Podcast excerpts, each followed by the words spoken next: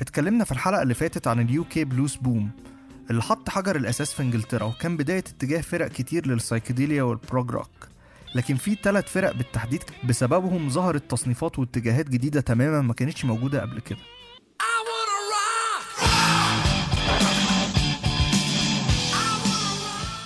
بعد انفصال band The Yardbirds سنة 1968 كان لسه عندهم التزام إن هم يكملوا ال tour اللي كانوا ماضيين عقدها.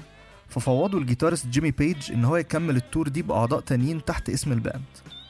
بعد ما ال tour خلصت حاول بيج يكمل تحت اسم The New Yardbirds لكن منفعش فاضطر إن هو يغير الاسم.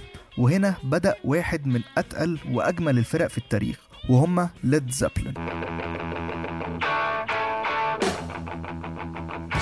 Led Zeppelin كانوا بيتعلموا وبيقتبسوا من كل حاجة جت قبلهم وطوروا وبنوا عليها كمان. وعملوا mix من ال blues وال folk الإنجليزي وال hard rock اللي تقدر تقول إن هو ما كانش موجود أصلا قبلهم. عشان كده Zeppelin كانوا أتقل وأسرع من كل الفرق اللي موجودة معاهم في نفس الوقت. في نفس الوقت موسيقتهم كانت complex وفيها layers كتيرة وده كان بيزيد مع كل ألبوم بينزلوه. زائد إن وجود drummer في الفريق زي جون بونم كان مدي بعد وتقل تاني للموسيقى. وطبعا vocalist زي روبرت بلانت ب range صوت عظيم وكان showman رهيب بحضور فظيع على ال stage. كل ده خلى خلطة Led Zeppelin خلطة مكتملة. نقطة انطلاق Zeppelin كانت لما أحمد إرتوجن صاحب شركة Atlantic Records سمعهم ومضي معاهم وده نقلهم لأمريكا. وتسجيل أول ألبوم ليهم هناك وهو ألبوم Led Zeppelin 1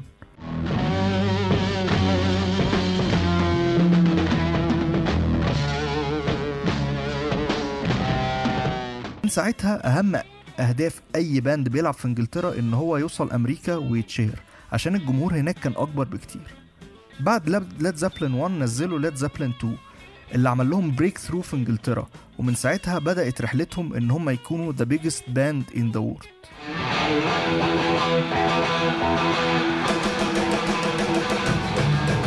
سنة 71 Zeppelin نزلوا ألبومهم الرابع اللي هو أصلا ما كانش ليه اسم الألبوم كان untitled. بس هي الناس كلها متفقة على إن هي تسميه Led Zeppelin 4 ما هو الثلاث ألبومات اللي قبله كان اسمهم 1 و 2 و 3 يبقى أكيد ده 4 Led Zeppelin 4 كان غامض. ال cover بتاعه مش مكتوب عليه اسم الألبوم ومن جوه مش مكتوب عليه كلمات تراكات خالص غير track واحد بس وهو Stairway to Heaven. ودي من وجهة نظري من أحلى خدع ال marketing. ما هو ما ينفعش بعد كل التشويق ده إن ال track ده ما يعجبكش هو لازم هيعجبك.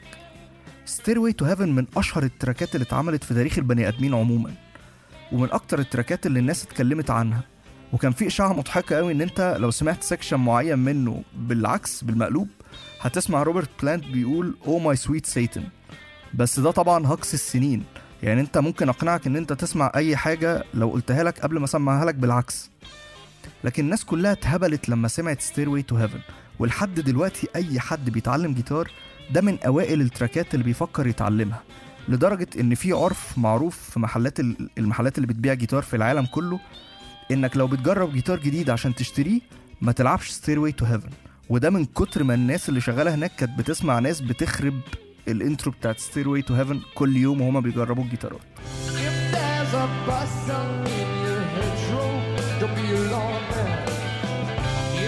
سنة 67 ال drummer كريس كيرتس كان عنده فكرة إن هو يعمل band يكون اسمه Roundabout وتكون فكرته إن هو band بيشارك فيه musicians متنوعين بيتغيروا كل ألبوم.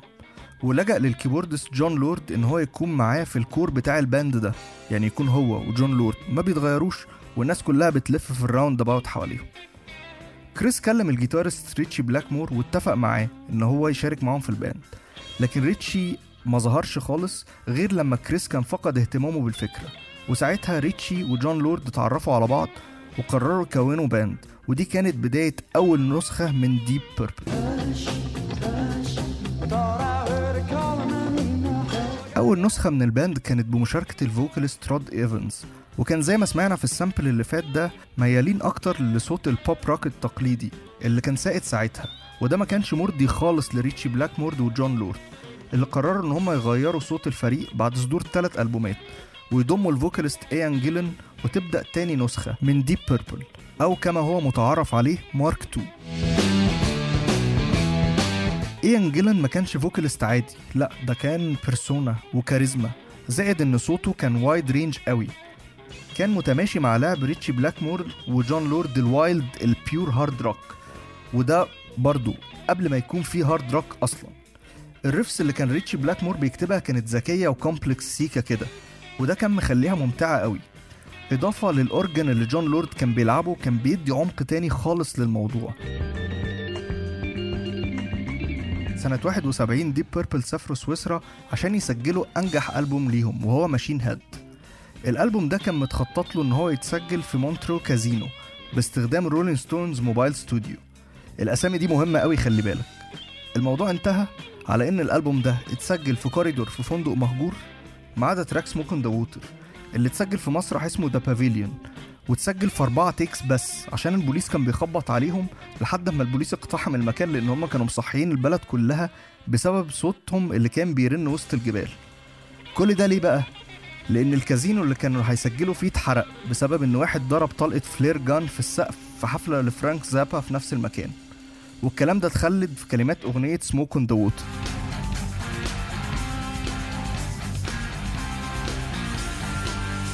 في برمنجهام سنة 1968 ال guitarist توني إيومي وال drummer بيل وورد شافوا إعلان متعلق في الشارع مكتوب عليه Ozzy Zig needs a gig ودي كانت بداية تعرفهم على ال vocalist أزي أوزبورن وال bassist جيزر باتلر وتكوينهم the mighty the holy awesome بلاك سابث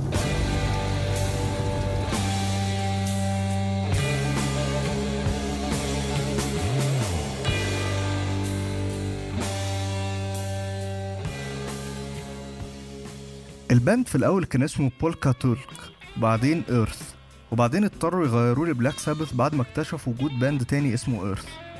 وفكرة الاسم جات لهم من فيلم رعب شافوا البوستر بتاعه متعلق في السينما كان اسمه بلاك سابث. بلاك سابث أخدوا الموسيقى في حتة تانية خالص حتة dark محدش قرب لها قبل كده. ب riffs تقيلة جدا من ال riff lord توني إيومي زائد كلمات وغنى أزي المميزة قوي. ومعاهم بقى ال influences ال jazzy ال groovy اللي كان جيزر باتلر وبيل وورد بيضيفوها. زائد إن ال bassist جيزر باتلر كان بيضطر إن هو ينزل ال tuning بتاع جيتاره عشان يعوض غياب ال rhythm guitarist في ال band وبالطريقة دي إن هو يقدر يشيل ال rhythm وده تقل المزيكا جدا. موسيقى سابث كانت سبب رئيسي في ظهور موسيقى ال heavy metal بعد كده ويعتبروا influence رئيسي لل doom وال stoner وال sludge من بعدهم. وتقريبا مفيش band heavy metal مش متأثر بصوت سابث ومفيش riff مش مبنية على الريفات اللي سابث عملوها. بلاك سابث كتبوا track هم المشهور اللي هو اسمه برضو بلاك سابث حوالين حلم كان بيل وورد شافه إن في شيء أسود واقف قدام سريره. وده برضو كان عنصر مهم جدا في كلماتهم إن مواضيعها كانت تقيلة عن الحرب وأفلام الرعب وقصص زودت بعد تاني. ولما كتبوا ال track ده عجبهم قوي وقرروا إن هم يلعبوه في حفلتهم اللي بعد ما كتبوها على طول فيها وعجب الناس جدا والناس طلبوه كذا مرة لدرجة إن هم لعبوه في الحفلة ثلاث مرات. لكن رغم إن ال fans كانوا بيحبوهم جدا لكن هم عانوا جدا لحد ما قدروا يمضوا مع فيرتيجو ريكوردز لأن موسيقتهم ما كانتش شبه أي موسيقى من الموسيقى الآمنة اللي موجودة في الراديو ساعتها. لدرجة إن مرة سافروا طول الليل سايقين عشان يلعبوا قصاد ممثل ل record label والراجل سابهم وقام في تاني track. سابث سجلوا ألبومهم الأول كله في يوم واحد live وفي تراكات ما اتعادتش ولا مرة اتسجلت من مرة واحدة بس. لأن ال label كانت مديهم يومين بس للتسجيل فهم قرروا إن هم يخلوا يوم للتسجيل ويوم لل mixing وبعدها بأربع شهور بس سجلوا ألبومهم التاني Paranoid